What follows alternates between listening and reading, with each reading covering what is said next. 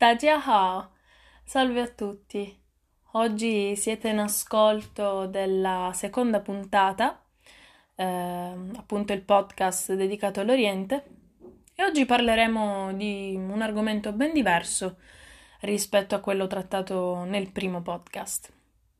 Oggi mi prospetterò di eh, spiegarvi l'origine e il significato del Tao. Partirò con una citazione emblematica redatta da Lao Tzu, il fondatore del Taoismo.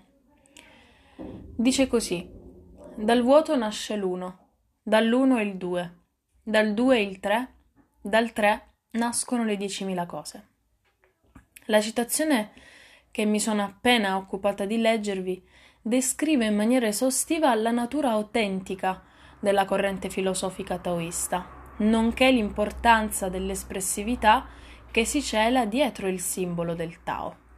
Lao Tzu, il fondatore del Taoismo, arricchì con l'ausilio delle sue intuizioni le conoscenze esistenti in quei tempi.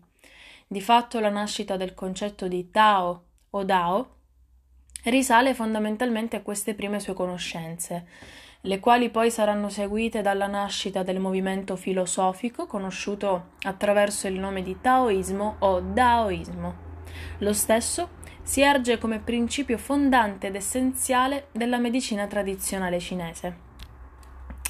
Mi occuperò mm, di scomporre in maniera autentica la citazione che mm, lessi poco fa, eh, proprio perché la scomposizione del simbolo del Tao Segue una precisa e graduale articolazione. Partiamo quindi dal vuoto. Il vuoto è la rappresentazione del senza forma che di conseguenza genera la forma. O in maniera inversa potremmo parlare della forma che genera il senza forma. In sostanza, il senza forma ehm, è il generatore primordiale di ogni cosa esistente di ogni cosa che non è rappresentabile ed è inesprimibile. Da questo vuoto nasce il Wujie, cioè l'uno, la cui rappresentazione grafica è il cerchio vuoto del simbolo taoista, il quale viene identificato come il non polo. Infatti, nella fase del Wujie, l'essenza primordiale che è la vita esiste in maniera indifferenziata, ma comunque feconda. Questa fecondità, di fatto, mira verso un processo di differenziazione che consiste nella trasformazione di ciò che è indifferenziato in ciò che poi sarà e diverrà differenziato. Dalla trasformazione derivante da ciò che è indifferenziato prenderà vita ciò che viene identificato come il due. Il due è la rappresentazione dei due poli opposti che contraddistinguono il simbolo taoista, il bianco e il nero, il chiaro e l'oscuro. In questa fase la vita continua ad essere feconda, però di fatto non è ancora presente. Ciò che in realtà rappresenta la vita è la conseguente nascita del due, cioè il tre. Il tre si origina grazie all'unione dei due poli ed è rappresentato dall'incurvatura, che nasce grazie all'incontro eh, del nero e del bianco, grazie all'incontro dei due poli, che possiamo definire rispettivamente yin e yang.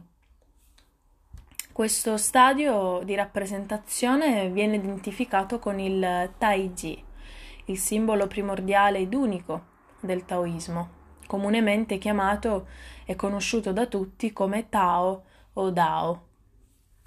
Il Taiji rappresenta fondamentalmente un'unità, anche se in realtà questo è caratterizzato da una divisione che si realizza dalla presenza dei due poli opposti. È da qui che si può iniziare ad identificare il processo di differenziazione, non ancora però realizzato completamente. A seguito di questo eh, avranno origine le 10.000 cose. Cosa si intende però quando si parla rispettivamente di yin e yang? Partiamo dal polo yin. Per yin si intende l'aspetto profondo e scuro, la materia, la ricettività, la potenzialità estrema, il nero, perché lo yin viene rappresentato dal polo nero. Per yang invece si intende l'aspetto esteriore, l'aspetto luminoso, non a caso è mm, rappresentato dal polo bianco, nonché eh, si pone a rappresentanza dell'azione estrema, dell'attività, di ciò che è immateriale. In contrapposizione però con il pensiero analitico occidentale, il pensiero analogico cinese ci guida verso la conclusione che la figura maschile è la perfetta rappresentazione del polo yang e per contro la figura femminile è la rappresentazione esatta del polo yin. Secondo il concetto taoista, ogni fenomeno esistente si realizza all'interno di un dualismo che vede come soggetti fondamentali il polo yin ed il polo yang per cui tutte le cose si originano grazie all'alternanza esistente tra yin e yang. La vita infatti è la conseguente nascita dell'aggregazione e della dispersione di yin e yang. All'interno del simbolo taoista poi sono intrise le leggi che regolano la natura dello yin e dello yang. Le leggi a cui sto facendo riferimento sono le seguenti. La relatività, la manifestazione, la complementarità, la generazione, la trasformazione, la sequenza, la sussistenza, l'opposizione, l'equilibrio, la repulsione unitamente all'attrazione ed infine l'interazione. Iniziamo dalla relatività. Questa considera il fatto che non esiste qualcosa che possa essere definito completamente yin o yang, ma bensì questa distinzione avverrà soltanto nel momento in cui il soggetto che dovrà essere definito verrà comparato ad un termine o a, un a una qualsiasi altra cosa presa in considerazione in quel preciso momento.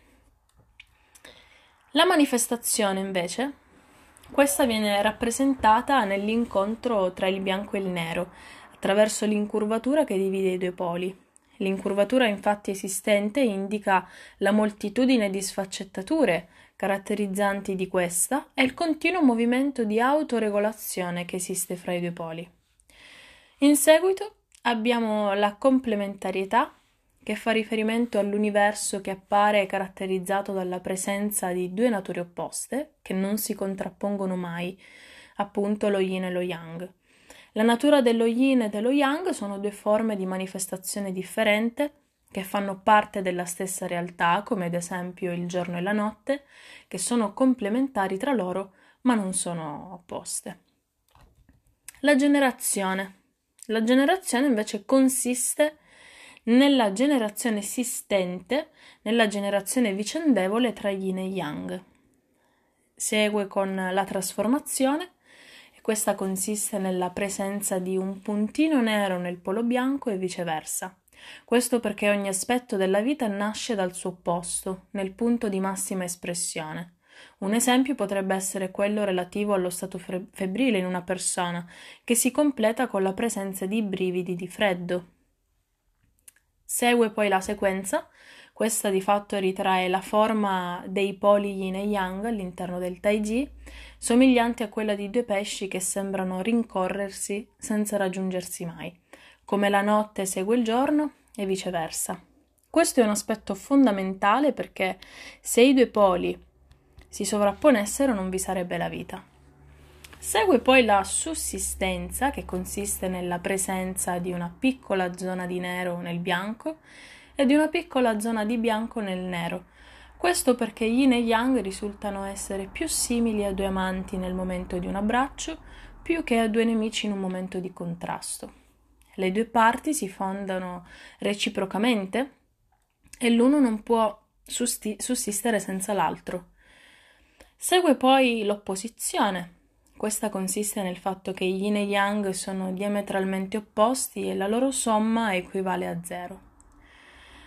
L'equilibrio appunto si tratta di un equilibrio dinamico che esiste fra yin e yang, e poi vi è la repulsione e l'attrazione, che avviene tra yin e yang, i quali si respingono e si attraggono a vicenda.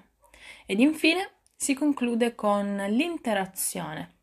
L'interazione consiste nel polo yin che dà forma e sostanza al corpo e questo avviene grazie all'ausilio dello yang che dà sostentamento allo yin.